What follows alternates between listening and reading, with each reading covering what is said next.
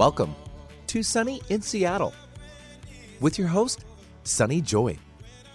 And coming up on today's show, well, it's the first Friday of the month, and you know what that means. That's right, Doctor Alysondra Duke is stopping back by the show today, and the two ladies will be chatting about getting out of our comfort zones and following our dreams, followed by vulnerability crashes and upper limit thresholds and how to move past them. Any of those things going on in your life? Well, you want to stay tuned for Sunny in Seattle to help you through it. And now I welcome your hosts for the day, Sunny Joy McMillan and Doctor Alysondra Duke. And welcome, welcome, everyone. Happy Friday. Welcome to Sunny in Seattle. It is first Friday on Sunny in Seattle. So I am here, Sunny Joy McMillan, one of your hosts, joined by Doctor Alysondra Duke. Yay. And uh, Sunny in Seattle is here every Friday from nine to ten a.m. on Alternative Talk, eleven fifty a.m. K K N W in Seattle, as well as one oh three point three K P C A in Petaluma, bringing you amazing guests and resources that will help you create a life filled with joy, peace, freedom, and purpose. It is radio that positively shines. And if you can't catch the show live, you can always access those show archives. Those are found at eleven fifty K K N W dot com. And if you like podcasts like I do, you can also find the show on Uh, uh, iTunes and Podcast One. Um, and let's see, my website is golden over soul dot com. And Alysondra, your website is? Yeah, Alysondra Duke dot com. Okay, there's housekeeping. Uh, should we check in with Benny? Yes. I want to hear how Benny. Benny's doing.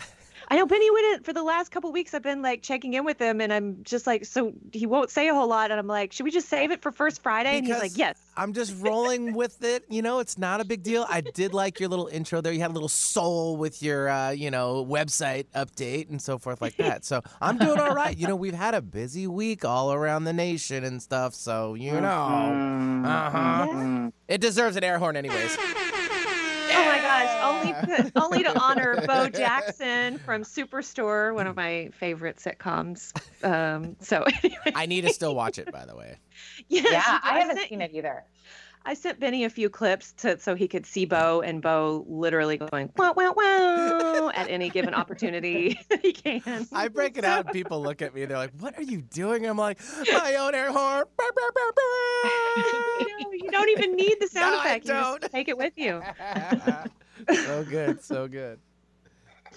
That's well, amazing. Anything else exciting, Benny, in your life or in Seattle that exciting minds or inquiring minds need to know about? Not particularly. I might hit up the pass this weekend, go do a little tubing. You know, the season's kind of wrapping up a little bit. So, oh, yeah. you know, oh. take the boys, let them run around in the snow. That's about mm-hmm. it. Yes, you know? Good. Get them good and tired out. Yeah, exactly. And then they'll just, like, you know, crash for like forty-five minutes on the way home or something like that. For forty-five, that's all you get. That's how fast I drive too, though. Yeah, that's all you get. Yeah, I'm not that mean. Jeez. Oh, goodness. No, that's all you get, Benny. All the free yeah. time you get. God, yeah. The day they turn sixteen, they're going to start driving me around. It's going to be amazing. that won't, that'll be happening. We'll still be sitting here doing the show and be like, I can't believe it. They were babies when I we know, started. Right? Oh, they're babies. Oh. Well, okay then, yeah. Alysondra. Well, if that's all Benny's got to give us, then well, let's just let's get started. What yeah. a okay. Yeah. So we've got a couple of things on the agenda. I'm I'm actually very excited because the last First Friday we did was actually not technically First Friday. It was First-ish. Um, and the reason being, we did it the last week of January, not the first week of February, because you were going to be at your mastermind in Savannah. Was that right? Yes. Yeah. Yes. Uh-huh. Yeah. Okay. So bring us up to speed, ma'am. Yeah. So I went to Savannah, met with my coach for this year, Susan Hyatt, and we had about twenty-five other women with us that weekend. And um, Susan, of course, pulled out all of the stops, you know, so we had, we stayed in these beautiful um, mansions. Like I had mansion mates, kind of like flatmates, but little mansion mates. Um, and we, you know, Savannah is such a gorgeous city and full of history and all of that. So it was just super beautiful and, and really wonderful. And I was, um, not, you know, I was really, I was having a little like starstruck moment when I met Susan at first. Um, and so it took my system just a little bit to like calm down. Be cool. I actually told Susan, I said, I'm trying really hard to not be creepy and to just be cool. Try not to smile out of your face so much, yeah. right? Alysondra, we've all been there. She knows creepy. Right? She's had legit stalkers, so I don't think there's anything yes. to do within the realm of possibility that we get close said. to that. Yeah, she's like, there's really nothing you could do to be creepy. I already know you're okay. I hope so. You are a practicing psychologist. Totally, totally. But you know, I just don't. I really, I really try hard not to be too like fangirlish, you know, and just be, you know, a big dork. But I was, I was, you know, as dorky as I needed to be, and um, it, you know, I just learned so much that weekend. You know, she, you know, gave us so so many ideas in terms of, you know, systems and structures for our business and things to think about. And you know, that that was one wonderful part of it. But I think that, um, you know, quite possibly the best piece of it was all of the other women that I got to be around, including Susan, but that, that energy, that group energy where everyone was, you know, on the same team, really wanting to grow, really, it just felt, I mean, the, the vibration just felt so positive and so strong. And, you know, similar to when I host my own events, Susan has a way of, you know, working things in like Beyonce into breaks, you know, so it'd be like Beyonce music playing over, you know, the speaker while we're trying to do our work or something.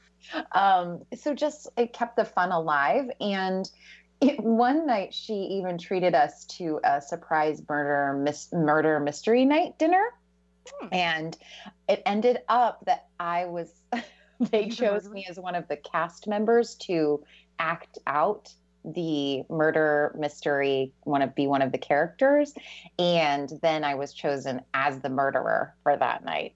So it was sort of funny, sort of wild, but it like, I, it really, um, cracked something open in me. It was really interesting because I felt like um, that night I had gone to dinner just kind of thinking, okay, whoa, I've had so, you know, I'm an introvert. And so, so much kind of people interaction all day. And I thought, I'm just going to relax. I'm just going to kind of stay quiet. And as soon as I walked in the restaurant, um, her, Susan's C O O pulled me aside and said, you know, we need you to act in this murder mystery night. And so I was like, of course, universe, I was just going to relax and stay small and stay quiet.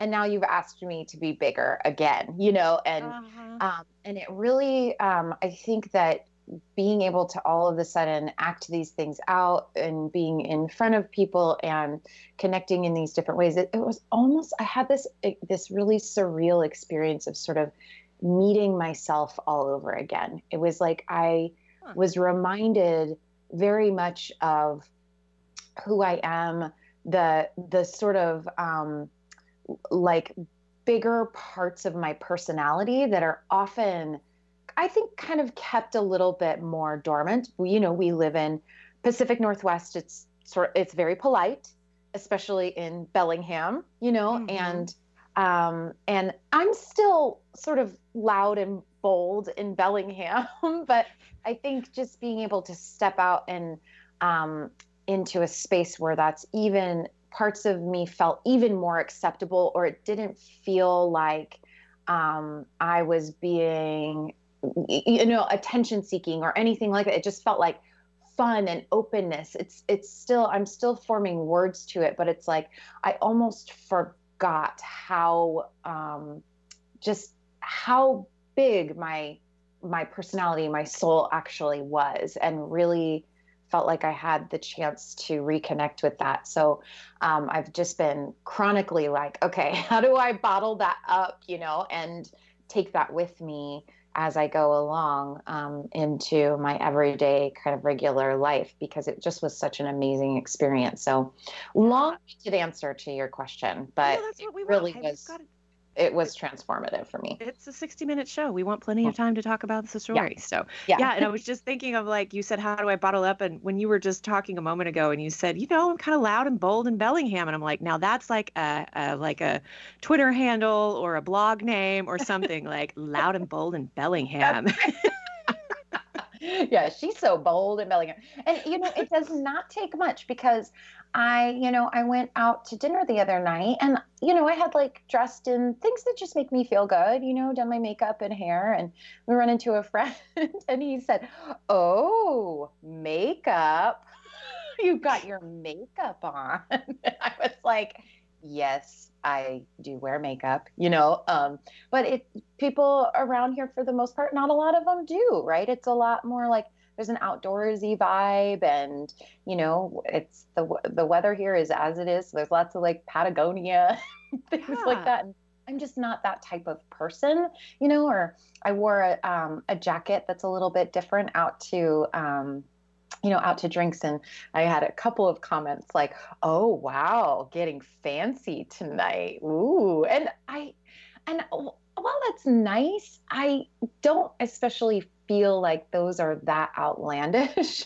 So it was right. nice to just be in a community of people where that was, you know, like being me was kind of the norm. And then it just allowed me to be even further expressive, you know? Yeah. Um, in a, in a really comfortable way. So I, yeah. And, you know, after that though, it's like, I felt so inspired, so ready to take on the world. I just felt like on fire, bring it. I can't believe this. This is incredible. And then I had a full crash and, um, went down in flames. Not an what? actual literal crash, an internal emotional meltdown crash. Okay, now describe that, because that's part of the whole thing today is, we, you know, I think everyone out there who has ever been to a really neat conference or seminar or motivational speech of some sort, or seen your favorite author come through town, yeah. and especially if you've had two or three days in the same energy with people who are like-hearted and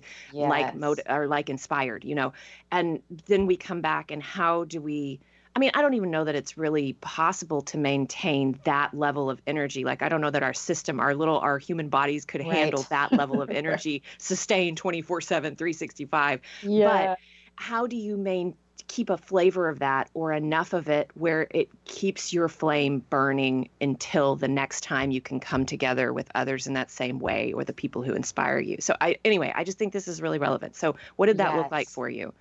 Yeah, I think, um, you know, it started, so I felt really excited. I felt really inspired. Right after I was in Savannah, I went to Arizona. Arizona was, um, had been a plan for a while, because I wanted to get some sun, you know, this time of year, get some vitamin D.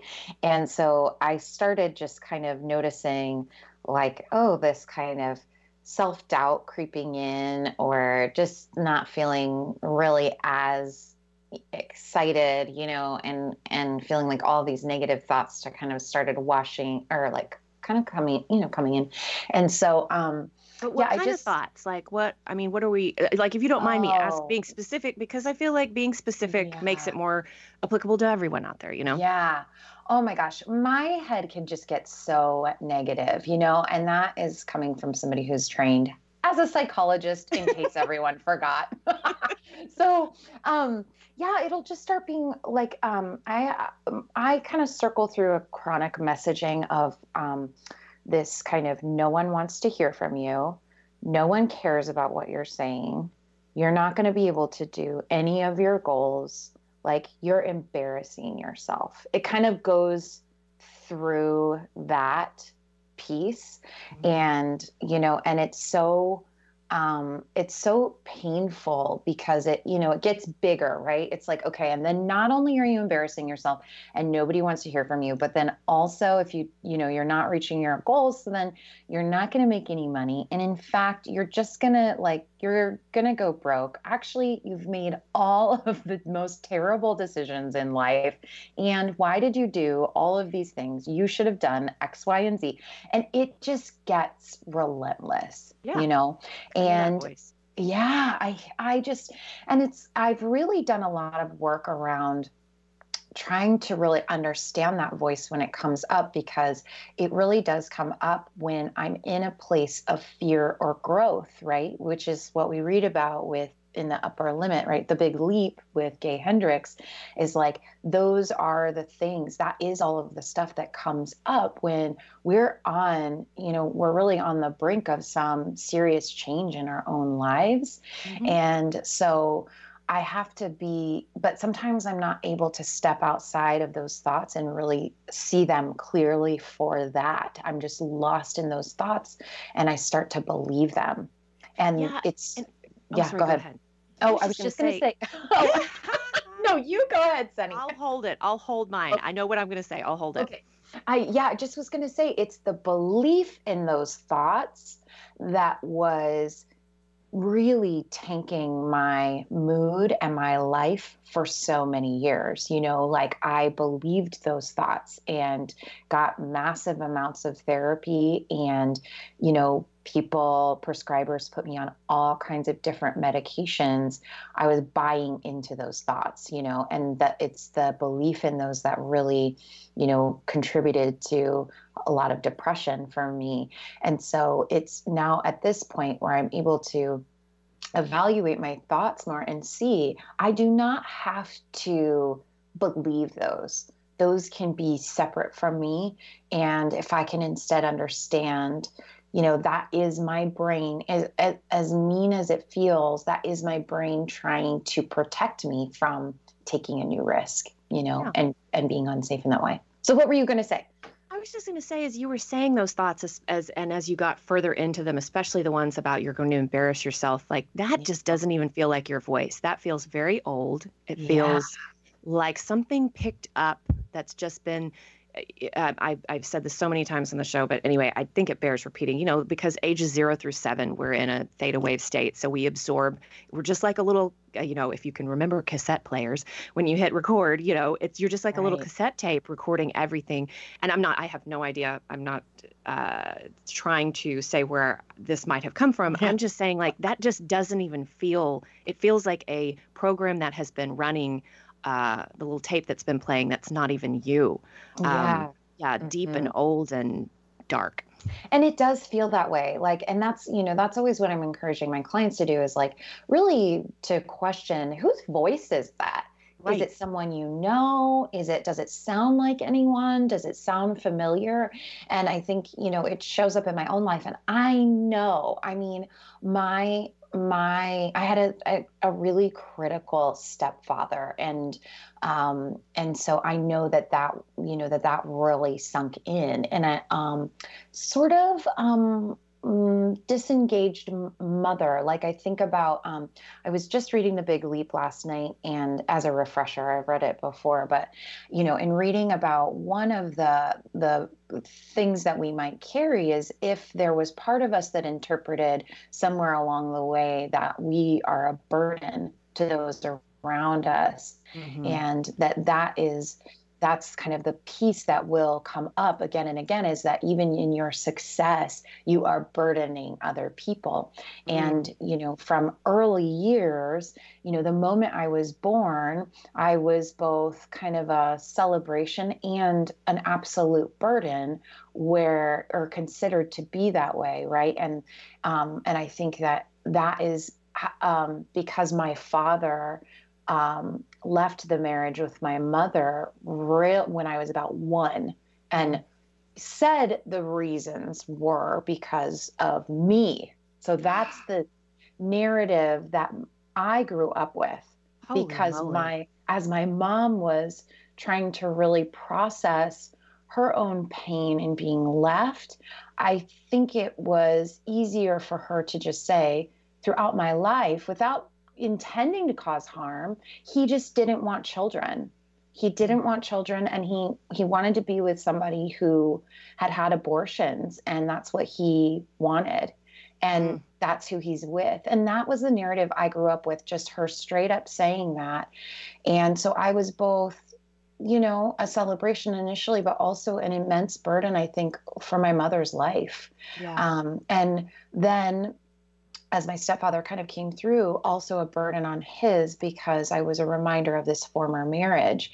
And so no surprise then that, you know, I come out of this mastermind and I'm like ready to take on the world. And I go to, you know, post something on social media that I think is amazing and want to share and feel so abundant and feel so big, and then get really no, you know, met with um, really nothing, no mm-hmm. responses. And that, that, Um, that messaging again occurs. Yep. See, no one cares.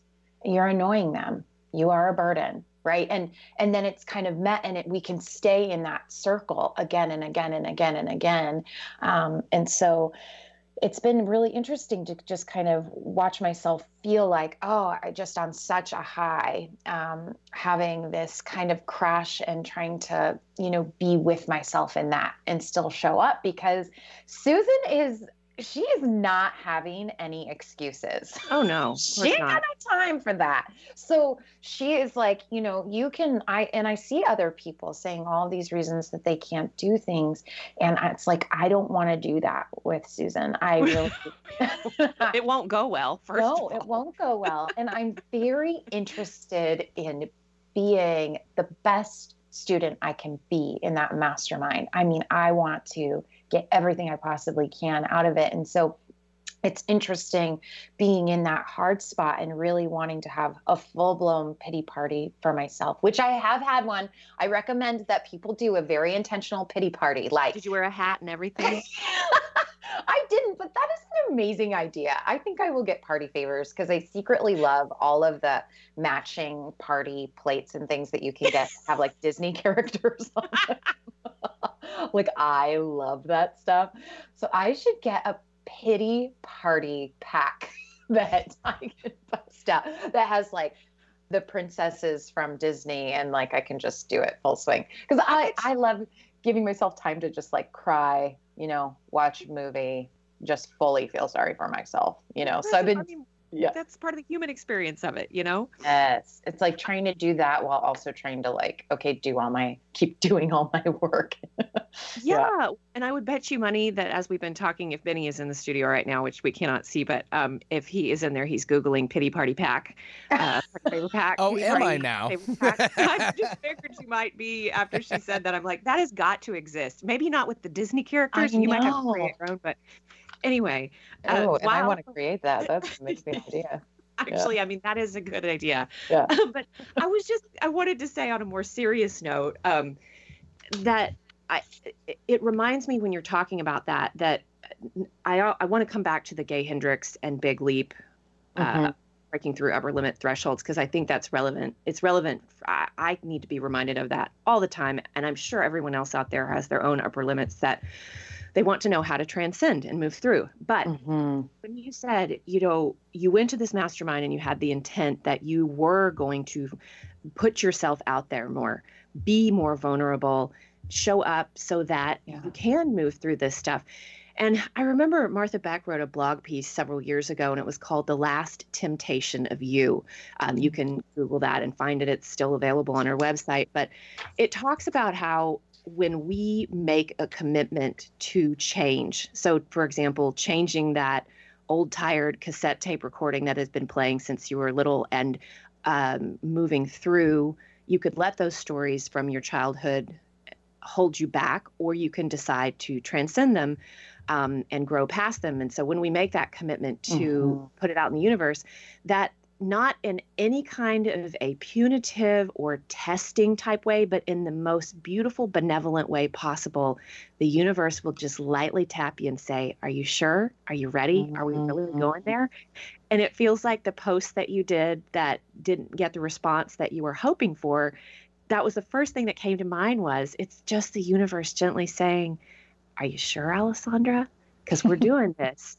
How are you going to handle it now? Are you going to go back into the old stories? Are you yeah. going to put it out there and keep putting it out there because you know it's going to... I I love all the stories. What was it?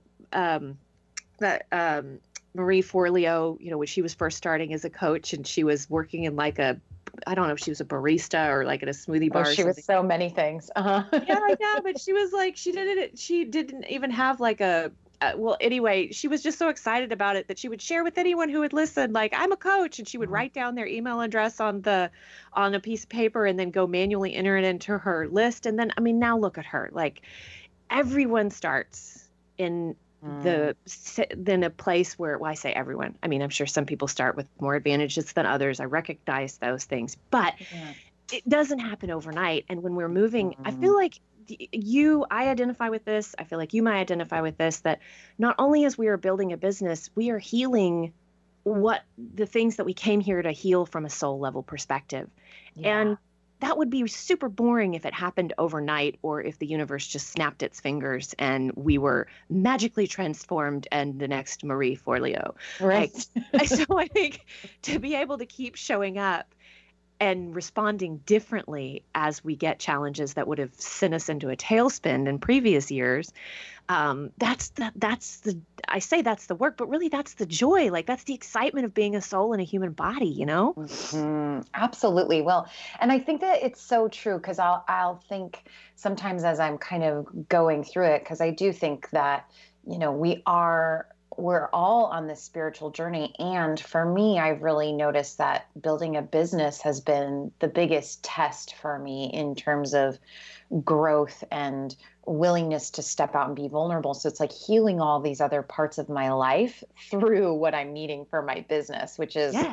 a pretty unique place to be, or, you know, interesting anyway. I don't know about unique. A lot of people are doing that, but, you know, but I think really to tune into that, that that's the piece that people miss, is that there's really important growth happening and really important information for you if you're willing to tune in and be curious rather than just like, I'm full force moving forward. Doesn't matter. I don't know what these feelings are. I'm not going to tend to them. Who cares? Right. I just want to make money, you know, and, or if, like you're saying, we were to all of a sudden tomorrow be, you know, at that sort of Marie Forleo level of success, you would have missed so many opportunities for growth. It's just absolutely so wild. You know, it's like, in trying to put myself out on social media, I'm healing relationship with my mother, right? It's yes. like, it's very fascinating work.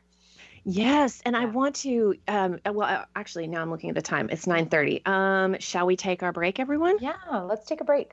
Okay. Benny, Benny yeah. are you ready for hey, a break? I'm down. Okay. Good. Been down for a break. So we're going to take one. You're listening to Sunny in Seattle. I am one of your co-hosts on first Friday of the month, Sunny Joy McMillan, joined by Doctor Alysondra Duke. And we will be back in just a few. The preceding audio was via a Skype call. Hey, Sunny in Seattle friends. If you've been listening to the show for a while, you know that the greatest gifts and synchronicities of my life happened when I started listening to the voice of my soul and let it take the lead. But in a crazy culture and a chaotic world, it can often be difficult to hear that soul voice, and we forget just how powerful that spiritual being inside you really is. Which is why I created Soul Digger, a membership community for women and those who identify as women who want to live a soul-driven life. We meet virtually to learn, connect, share, grow, and inspire one another on our spiritual journey. Find out more at my website, golden oversoul dot com. That's golden oversoul dot com. And click on the tab that says Work With Me. So come get shamelessly spiritual with us in the Soul Digger community, where we mine the true gold that comes from your soul.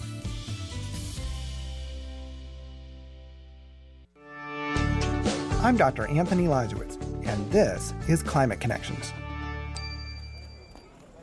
The Jefferson Memorial in Washington, D C overlooks the tidal basin, a man-made body of water surrounded by cherry trees. Visitors can stroll along the water's edge, gazing up at the stately monument. But at high tide, people are forced off parts of the path. Twice a day, the tidal basin floods and water spills onto the walkway. One problem is that the land is sinking. But as the climate warms, sea levels are also rising, and the flooding gets even worse during extreme storms, which are growing more common. The whole entire National Mall sits in the hundred-year floodplain. It's particularly vulnerable to all the challenges that we face. Teresa Durkin is Executive Vice President of the Trust for the National Mall. To start addressing the problem, the Trust has brought together five design firms to reimagine the tidal basin's future. Perhaps the tidal basin gets smaller. Perhaps some of the pathways become bridges. Maybe perhaps we'll create some new wetlands here. She says preserving this national treasure in its current form is no longer an option. There's got to be new thinking about how we do things and how we protect these important places. Climate Connections is produced by the Yale Center for Environmental Communication. Learn more at yale climate connections dot org. Sunny in Seattle, radio that positively shines. Over the years, you've brought them into your home. You were prescribed opioids after the C-section, when Dad injured his back, when your basketball star tore his A C L. Opioids helped with the pain, and you held on to them, just in case. But did you know holding on to unused opioids puts your family at risk? Opioids are powerful pain-reducing prescription medicines, but most people who are prescribed opioids don't finish their prescriptions. So millions of unused opioids are sitting in homes across the country. And tragically, more than one hundred Americans die every day from overdoses involving opioids. What can you do to protect your family? Remove the risk of unused opioids from your home. Pills, patches, or syrups in drawers, purses, and cabinets, anywhere they might be hiding. To find out how to dispose of them properly, visit w w w dot f d a dot gov slash drug disposal. Welcome back to Sunny in Seattle. It is first Friday of the month, so it is a co-host deal today. I'm Sunny Joy McMillan with Doctor Alysondra Duke. Hello. Yeah. And, uh, of course, Benny on the board, always providing the very timely on-point music. So, it's not my pity party. We are... yeah, there you yeah. go. So I wanted to come back, um, number one, to because we've mentioned the book, The Big Leap by Doctor Gay Hendricks. Gay has been a guest on the show before. He is, I would say, top five most transformative books in my lifetime this time around. Um, The Big Leap is one of them. And it's a very short, it's an easy read. Like, it's very approachable, digestible, but I the the, the material is just... Um, uh, just priceless. Um, so yeah. Just a quick synopsis in case anyone out there has not read it or um, has heard about it, but doesn't really know what we're talking about. Um, there is what Gay calls an upper limit threshold. And basically when you are young, and this again, probably we were just talking about, you know, ages zero through seven, you absorb a lot, whether you want to or not. And um, if you have a family that um, has some issues with abundance, success, and love, um, that they're, you know, you were either told not to outshine your sibling, or as Alysondra mentioned, you felt or were told that you were a burden on your family. There are a number of ways this can happen, but basically we all have some type of a threshold once we hit adulthood for how much abundance, success, and love we can tolerate. And so this can manifest, for example, um, if you're up for the big promotion and you're on your way uh, to the interview that will seal the deal, and you get laryngitis or you get into a fender bender, or you know you're you're um, you win the lottery, for example. This is statistically it's significant how this happens, and you, I'm sure there are some people who, if they just had a little bit more financial advice, it might help. But really, Um, net worth being a reflection of self-worth, a lot of lottery winners go back to their original level um, of net worth or poverty, um, or even below that. And it's basically when we are put up against an opportunity to grow, we have a couple of choices. You can either be upper limited, hit that threshold, and just knock yourself back down. Oh, another good example that I think everyone can relate to.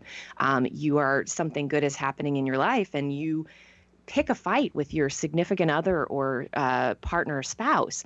Like, you do something subconsciously, unconsciously, to kick yourself back down um, to whatever level you were comfortable in. But just because we're comfortable in something doesn't mean we need to stay there. And when we are faced with opportunities to grow, um, just like Alysondra was talking about with her mastermind, it you you you need to be able to transcend your upper limit threshold. And one of the ways that Doctor Hendricks talks about that, and this is something that he has used for years, um, is uh, he uses a mantra um, call. It's, I think he calls it his ultimate success mantra. And I think it's changed over the years, but the one that I have used and remember um, from original reading of the book was, I expand in abundance, success, and love every day as I inspire those around me to do the same. And, you know, repeating a mantra is one way to help try to reprogram. There are a lot of other things that you can do out there. I think energy, energy psychology, any of those modalities can be good for helping uh, deprogram that little cassette tape in the subconscious, or um, hypnotherapy. There, there are ways out there to do that. Um, and I think just use your intuition and inner guidance toward what will work for you. But that's what we were talking about. But Alysondra, when you were talking about the whole burden thing, if I remember correctly, Gay Hendricks, his father died very shortly after, um, since you're rereading it, um, mm-hmm. after his birth. And so he was a celebration yes. and a burden, yes. energetically, mm-hmm. financially, you know, emotionally, all the above. Mm-hmm. Um, yeah. So is there, I'm trying to remember if there's anything else really relevant about his story that, um, I don't know, that just made me think of it when you had been talking about your family. So, yeah, yeah.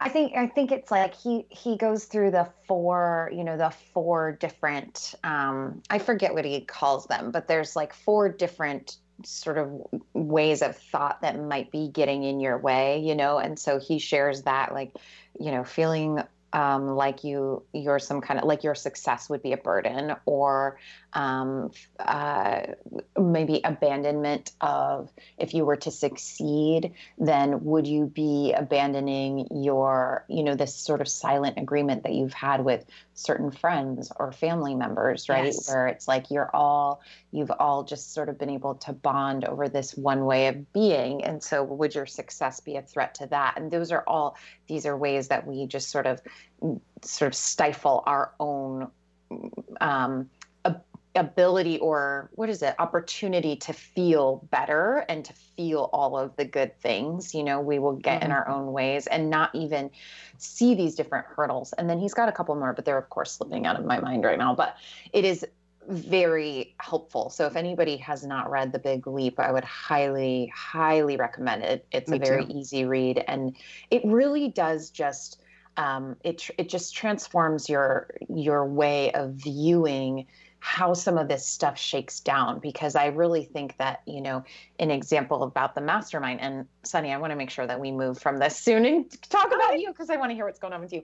But, yeah, yeah. you know, in the case of the mastermind, it would be really, really easy for me to take what happened right after. So I threw it, um, an event, and, you know, I got about half a third or maybe a third of the number of people that I thought might come, and ended up breaking even. I signed up to give, you know, proceeds from that event to a local nonprofit. I didn't get any proceeds, right? Mm-hmm. Then I sent out some social media posts, no responses. Then I sent out some opportunity to work with me, you know, v- like a V I P experience when I was in Arizona to these particular clients, like no response, right? Just like crickets, crickets, crickets, crickets, mm-hmm. right after I'm feeling like on top of the world. And it would be very easy to just look at that and be like, you know, see, it's, it's not working.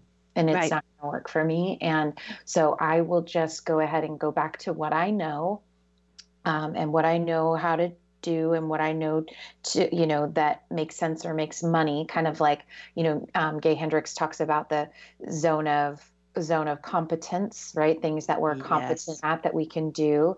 Zone of excellence, where we are excellent at what we do and can make money, which is where the bulk of us kind of hang out. We do what mm-hmm. we're really good at, right? And then the zone of genius, which is like you are in flow and nobody can do this exactly as you do it, right? So it's yeah. like, as much as I feel on the precipice of doing more work in my zone of genius, then of course all of these threats, like I love that example of The Last Temptation of You with Martha Beck, makes me be like, okay, you know, I'm just going to go right back into my zone of competence, excellence, and it will be fine. Right? Like, yeah. let's not try to do this new thing. So if, you know, I just think that that book helps shed light on what might be happening. Yeah, I agree with that. Oh, is that Murphy? I'm so sorry about that. No, no, this is, it's live radio. Everybody works from home. Everybody. Do you remember that wonderful thing? It was like on, I don't know, it made the rounds on social media, and I don't remember the original station, but that dear man who was being interviewed as an expert on like C N B C and like this huge world issue. And, and he's obviously, they have a Zoom call, and he's um, in his home office. And then all of a sudden a tiny toddler busts in the room, and this harried mother comes running in behind like, I'm so sorry. So, oh my God, yeah. This is life. Just come on. Life. Yes. Yeah. Yeah. He loves to do that when I'm like on radio or teaching an online class. Well, you should pay attention to it, because he might be emphasizing, giving you exclamation points on like, yeah, what you just said is what yeah. you need to be hearing, or you need to be sharing, or whatever. It's so true. I do feel like he is just a little em empathic vessel running around. Yeah. No. Yeah. Bye. Oh, it's, oh yeah. God. Now, um, let's see. What was I going to say? Oh, oh gosh. Oh yeah, that was what, okay. So, um, um, two things. Uh, I think that sometimes in the spiritual community, or folks who are very law of attraction oriented, and I, you know, I kind of, I have my own thoughts about all of that. I believe the law of attraction is a real thing. However, mm-hmm. um, you know, you can make all the vision boards in the world, but if, if you have, um, what, Tosha Silver talks about as Prarabdha karma, or you like, there's something that you came into this lifetime to do. Your soul is going to be like guiding things more than your human who created the vision board sometimes. So making sure that the human and the soul are in alignment for whatever you are creating is important. But also, you know, if you've got some underlying stuff that would keep you from from creating what you really want to create, I feel like Gay Hendricks' book is a is a wonderful way to really see what might be the underlying issue here. Um, if I am not seeing the results of the transformation in my life that I feel is possible, or that I feel my soul wants me to move toward.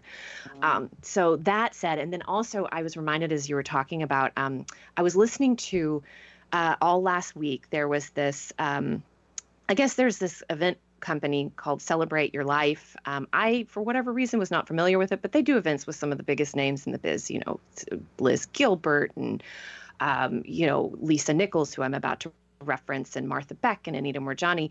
But they did their first online event last week, and it was five days, eleven interviews a day of some of the people that I love the most, with some newbies in the field.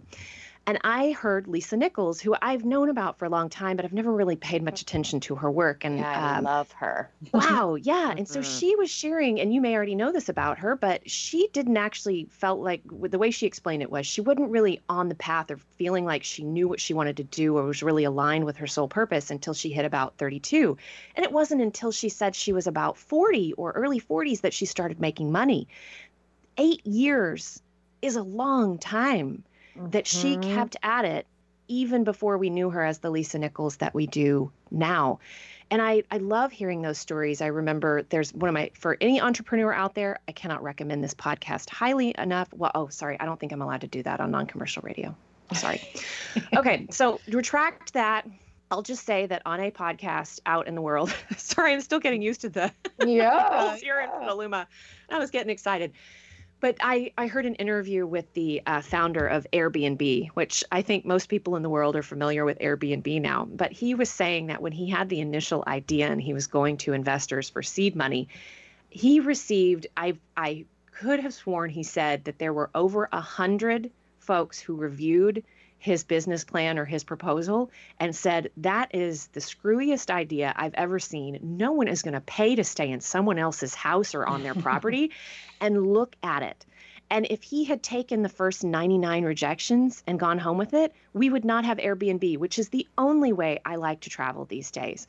So, you know, I like, I don't, hotels make me uncomfortable, and I really enjoy staying in a little cottage. You know, that's yes. why we fell in love with Petaluma, was because mm-hmm. of an Airbnb that's out Chileno Valley that has, you know, some beautiful little Balinese cottage and a, a little three-legged kitty that stayed with us, that she was this magical, she was twenty-three years old, and I'm, without that That Airbnb experience, we probably would not be living in Petaluma. So anyway, all that to say, I'm so glad that Airbnb didn't take the initial rejections and stuck with it. Uh, stuck I know with it. So yeah. many people, like there are so many success stories where it's like, there were so, there was so much rejection or so much of people saying no to them, you know, I mean, and it's just, I think like there, there's, there's so many wonderful examples of that where it's like, okay, well, what if even, you know, Beyonce had decided, you know, well, I didn't, I didn't get as much of a turnout as I wanted, so I'm just yeah. going to stop. Right. Yeah. And it's just like people, I think the success comes from continuing to show up, right. Showing up despite evidence, right. Yes. Just to keep going. Yeah. And this actually is a segue into the thing that I was most excited to, um, yes. other than hearing from you, but the thing for me on my side that I wanted to share with people out there, um, it, because if you think about, uh, I hear a lot, and as we're talking about continuing to show up, how do you know if you're showing up on the right path? Like, how do you know if you've received the ninety-nine rejections that you're still on the right path? When is there a sign that you should, you know, that you should shut it down and go another way? Because I, uh, who was it that I interviewed? Um, Alan Cohen. Um, many people know him from, I think, his work in A Course in Miracles, but I interviewed him like a year ago or something, and he was talking, it was a book on business, like sacred, like business from a spiritual perspective. And he was saying that sometimes you need to also look at those signs to know when to redirect and go another way. So I am often sitting in the question of, how do you know that you are still, you know, you don't, that you don't need to course correct a little bit or redirect. Like, I don't want to be so tenacious with something that I miss the real path that my soul was trying to send me on by clinging so hard to another path, if that makes sense. Absolutely. Yeah. And so one of the interviews that, um, that this event that I was listening to last week that I loved the most, you know, Anita Moorjani's one of my favorite humans. Um, she's been on the show before. Um, and I, um, her work has helped me really um, understand self-love in a way that I never was able to before. Like, it finally made sense, or it landed for me. So she was talking about during, for those who, I, I feel positive most people listening to this will know who Anita Moorjani is, but she had one of the most um, powerful near-death experiences, because it was combined with a massive physical healing from end-stage lymphoma. Like, she was in a coma, and her family members had been notified to come to the bedside. She had huge, you know, lemon-sized tumors, weeping lesions all over her body. She was done, according to the doctors, and, and I mean, uh, you know, a four-year fight of this cancer. And Uh, she, of course, had her near-death experience where she was told, if you go back, you know, now you remember who you really are. This is the spiritual being that is so powerful, that is tied to all that is. If you go back, you will heal from your cancer, which she did within about six weeks. And there are, she's been on Doctor Oz with the medical records. She's had numerous doctors review these records, and she walked out, like, testing lymph nodes and everything, cancer gone. So that in and of itself is pretty incredible. But the thing that I wanted to focus on for our conversation here is, she was saying when she was on the other side, she uh, was given information that, you know, she met her dad who had passed. She met her friend Sunny, who had passed of cancer several years before, and all of these beings who are reminding her, you know, go back and live your life fearlessly. If you do go back, you will have the, the, the ability to heal from the cancer and do what you really came here to do. Not only did she, was she shown that her purpose was tied to her husband, Danny, a wonderful man, um, but she also saw, was given images of herself on a stage, speaking in front of thousands of people. And she, this was really funny because as she describes it, she was raised in a largely, she's, she's um, Indian, um, was raised within the Hindu religion. Of course, she had a lot of other cultural influences because they lived in Hong Kong, but in her culture, the way that she describes it, women were told to be, um, it was a, it was a value to be subservient, quiet, demure, seen and not heard, good at housework and little else. These are her words, not mine. Um, And so she, to, to know that if she was to come back from the near-death experience and be on the stage, she was like, I was not a public speaker. I, that was not something that I was wanted to do, had any experience in, but she was just given that glimpse. And the only, the thing that she was told was, go back and number one, be yourself. Number two, love yourself. Number three, shine your light brightly. And as long as you do those three things, your purpose will unfold. She was not told what her purpose was. I think we all know what it is now, but but back then, between the near-death experience and how we know Anita today, that was like in two thousand six. So here we are in twenty twenty. That was fourteen years ago. A lot has happened. Um, and so between that, th- those just small little glimpses of seeing herself on a stage, all she did was come back, be herself, love herself, and shine her light brightly, and the rest unfolded. If I mean, for those who know her story, um, she posted her story on a near-death experience site with her name, uh, Anita M. She didn't even put her last name. Wayne Dyer somehow discovered her story, and that is where things really begin to unfold. But all she did was get come back and get comfortable telling the story, and the divine tapestry that was forming in the ethereal realms really, really brought, pulled her forward into the work that she's doing. And the reason I wanted to mention this is because in past First Fridays for the last several months, I, I shared that I had had this intuitive or, or reading with um, Sarah Landon, who is, you know, I, um, she's been on the show before, and I, I resonate deeply with her work. And one of the messages that I received was, look, don't get so tied up in the specificity of what you're supposed to be doing, whether you're supposed to be coaching or teaching or broadcasting or speaking or writing or any of the things. Like, look, just love yourself and live fully. That's all they said. And I was like, can it be that easy? Can I really trust? And then, you know, I've used the example, the one I will repeat until the cows come home, because it's the most vis- or tangible one that I have. Is, you know, Chase. I had no specificity. I didn't want anybody. And if I had made a list, Chase would be vastly different than that list. And somehow that is what arrived in my life. And so I really am, when Anita said that, all you have to do is be yourself, love yourself, shine your light brightly. The rest is going to take care of itself. I am I'm living this as I am saying it. I don't have proof. I don't know that how the dots are connecting.